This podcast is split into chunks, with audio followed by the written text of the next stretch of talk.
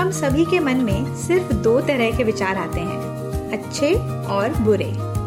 24 घंटे के एक दिन में हमारे मन में अनगिनत ख्याल आते हैं। हमारा मन अच्छे ख्याल तो तुरंत भूल जाता है, मगर एक छोटे से छोटा बुरा ख्याल हमें झकझोर कर रख देता है। हमें कुछ सोचता ही नहीं है। और फिर ये एक बुरा ख्याल कई और बातों पर अपना असर दिखाने लगता है। इसलिए अगर हम अपने नेगेटिव थॉट से दूर रहने की कोशिश करेंगे तो कई और बातें अपने आप सुलझ जाएँगी। ऐसा नहीं है कि हम ये करने की कोशिश नहीं करते, लेकिन क्या करें? बुरे ख्याल बार बार मन में आते ही रहते हैं। लेकिन अब बस, इनको रोकने का अब कोई ना कोई रास्ता ढूंढना होगा।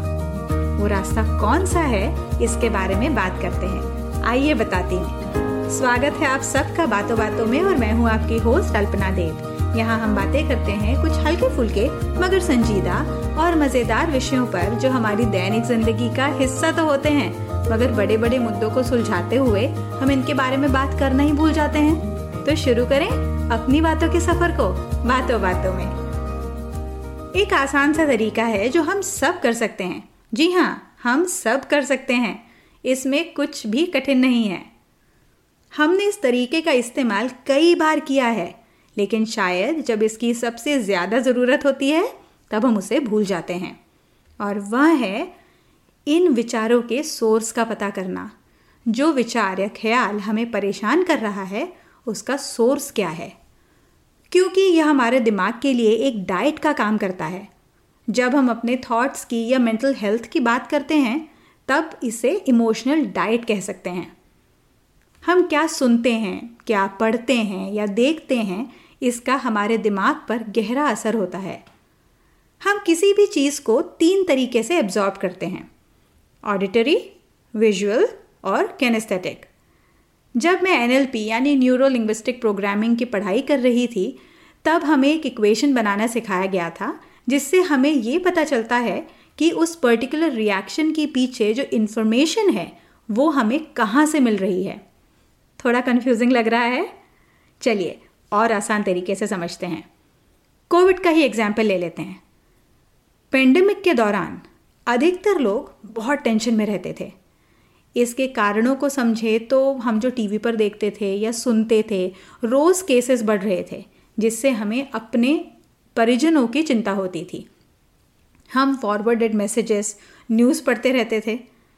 इन सब के कारण हम कितना भी बुरे ख्यालों से दूर रहना चाहें, लेकिन फिर भी हम नहीं कर पाते थे। अब इन सब में मैं बताऊँ, मैं क्या करती थी? मैं कोविड से रिलेटेड कोई भी न्यूज़ नहीं पढ़ती थी, सच में। और अगर मैं ऐसे किसी से भी मिलती थी जो मुझे न्यूज़ से दुखी होता हुआ नज़र आ रहा था, तब मैं उन्हें भी यही कहती थी कि ज़्यादा सोचकर कुछ नहीं होगा, क्योंकि अगर हम बहुत ज़्यादा सोचेंगे तो हम सिचुएशन को ना ही बेहतर बनाएँगे और ना उसे हैंडल कर पाएँगे। ठीक उसी तरह, अगर हम अपने दिन की शुरुआत ऐसी किसी इन्फॉर्मेशन से करें ही ना जो हमें अपसेट करे। कोई भी नेगेटिव इन्फॉर्मेशन जो हमें अलग अलग सोर्सेस से मिल रही है, उसे स्पिरिचुअल और विजडम से रिप्लेस करके देखते हैं। हाँ सुबह सुबह हम सबसे पहला काम क्या करते हैं? अपने व्हाट्सएप मैसेजेस चेक करते हैं करेक्ट अब हो सकता है कि उन मैसेजेस में कोई मैसेज ऐसा हो जो आपको अपसेट कर दे। तो अगर हम अपने फ़ोन को सुबह उठकर तुरंत चेक ही ना करें, इसकी जगह हम कोई अच्छी सी, छोटी सी टॉक से अपने दिन की शुरुआत करें।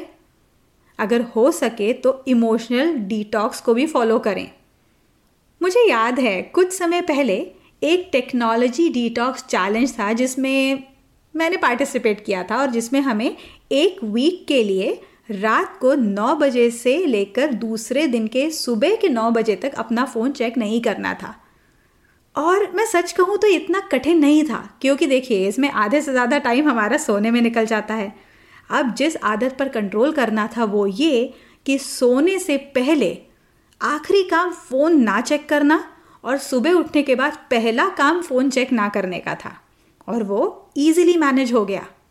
हम अपना दिन जैसा चाहते हैं, वैसे ही इन्फॉर्मेशन को अपनी इमोशनल डाइट में शामिल कर सकते हैं। एक वीक के लिए ही उसे अच्छे से फॉलो करें।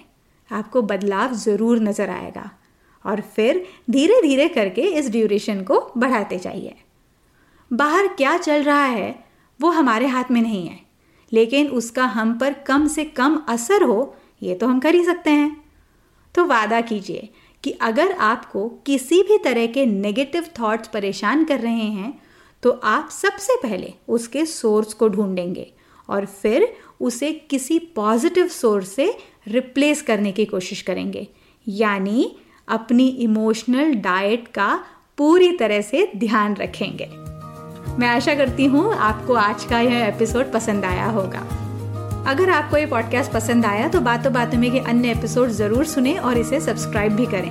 अगर आप इस शो को आई पर सुन रहे हैं तो मैं आपसे अनुरोध करूँगी कि आप इसे अपनी रेटिंग्स और रिव्यूज़ भी ज़रूर दें। अगर आप मुझसे जुड़ना चाहते हैं तो ट्विटर पर अल्पना अंडरस्कोर देव इंस्टाग्राम पर अल्पना बापट और फेसबुक पर मदर्स गुरुकुल के नाम से सर्च कर सकते हैं। आप मुझे अपने फीडबैक सजेशंस या अगर आपके पास कोई आइडियाज़ हैं जो आप चाहते हैं कि मैं इस शो पर डिस्कस करूँ, तो आप मुझे बातों बातों में podcast at Gmail dot com पर भी संपर्क कर सकते हैं।